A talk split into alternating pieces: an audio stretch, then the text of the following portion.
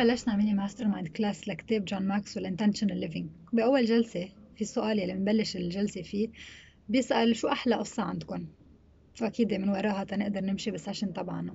فحبيت أنا بهذا الفيديو اليوم خبركن عن أحلى قصة عندي إياها اللي هي قصة زلمة وحصانه الأبيض.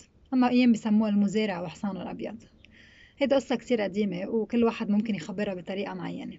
فمثل ما أنا بحب أتذكرها هيدي القصة بتقول إنه كان في زلمة آه، أما مزارع آه، فقير عنده حصان أبيض كتير حلو. كانت كل الضيعة تجي لعنده بتقول ليه ما بتبيع هيدا الحصان؟ فيك تعيش بطريقة أحين وأحسن. كانوا يضلوا يقول لهم إنه لا هيدا حصاني وبدي أتركه.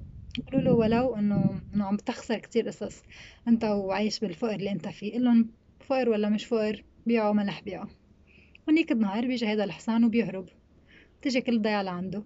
قلت له شفت؟ لو بعته للحصان كان علي معك مصاري. هلأ كنت أصلا فقير هلأ صرت فقير أكتر.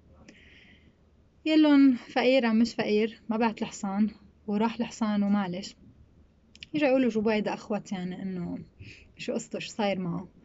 بعد فترة كمان رجع نفس الحصان إجا ومعه حصانة تانية فإجت كل الضيعة يقولوا له اف أنت كثير محظوظ. آه إنه نيالك صار عندك حصانين. آه محظوظ ولا مش محظوظ ما حدا بيعرف. فكان على طول ما عنده جواب لهم فكانوا على طول ينزعجوا الأشخاص بالضيعة هونيك النهار ابنه كان عم يروض الحصان الجديد اللي إجت مع الحصان وقع وكسر إجره. فإجت كل الضيعة لعنده قالت له اف لك حظك شو عاطل؟ ابنك كسرت إجره وما بقى في يساعدك بالمزرعة فأنت أصلا كنت معتر صرت هلأ معتر أكتر كنت فقير ورح تضلك كتير فقير أكتر. قال معتر ولا مش معتر؟ ما فينا نعرف هلأ. كمان حلوا عني واتركوني. بيرجعوا الضيعة يقولوا شو هو الزلمة كتير غريب بالأطوار. بعدين بعد فترة اندلعت حرب بالضيعة وطلبوا كل الشباب على التجنيد الإجباري تيروحوا يساعدوا بالضيعة بالحرب. وجت كل الضيعة أخذوا كل الشباب ما عدا ابنه لأنه كان كاسر إجره. فرجعت إجت كل أشخاص الضيعة قالوا له ابنك ما راح على التجنيد أنت حظك حلو ليه كيف ابنك بعده معك ولادنا منن معنا؟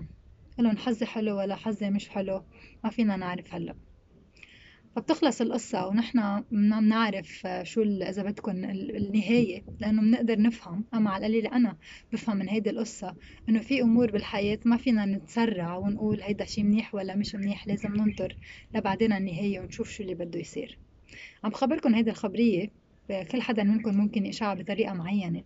بس بدي تذكركن إنه نحن كلنا في قصة معينة لازم تكون عم بتأثر فينا وكلنا عنا قصة بحياتنا. وكتير مهم نحن نكون الشخص الأساسي بحياتنا لازم نكون البطل بهيدي القصة.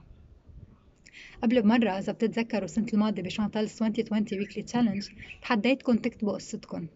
واليوم اللي بدي أرجع أذكركم فيه إنه لازم نحن نكون عم نأكد إنه كل يوم نحن عم نرسم القصة تبع حياتنا. فإذا هلأ حاليا منا حابين قصة حياتنا لازم نفكر شو فينا نعمل تنغير هيدي القصة.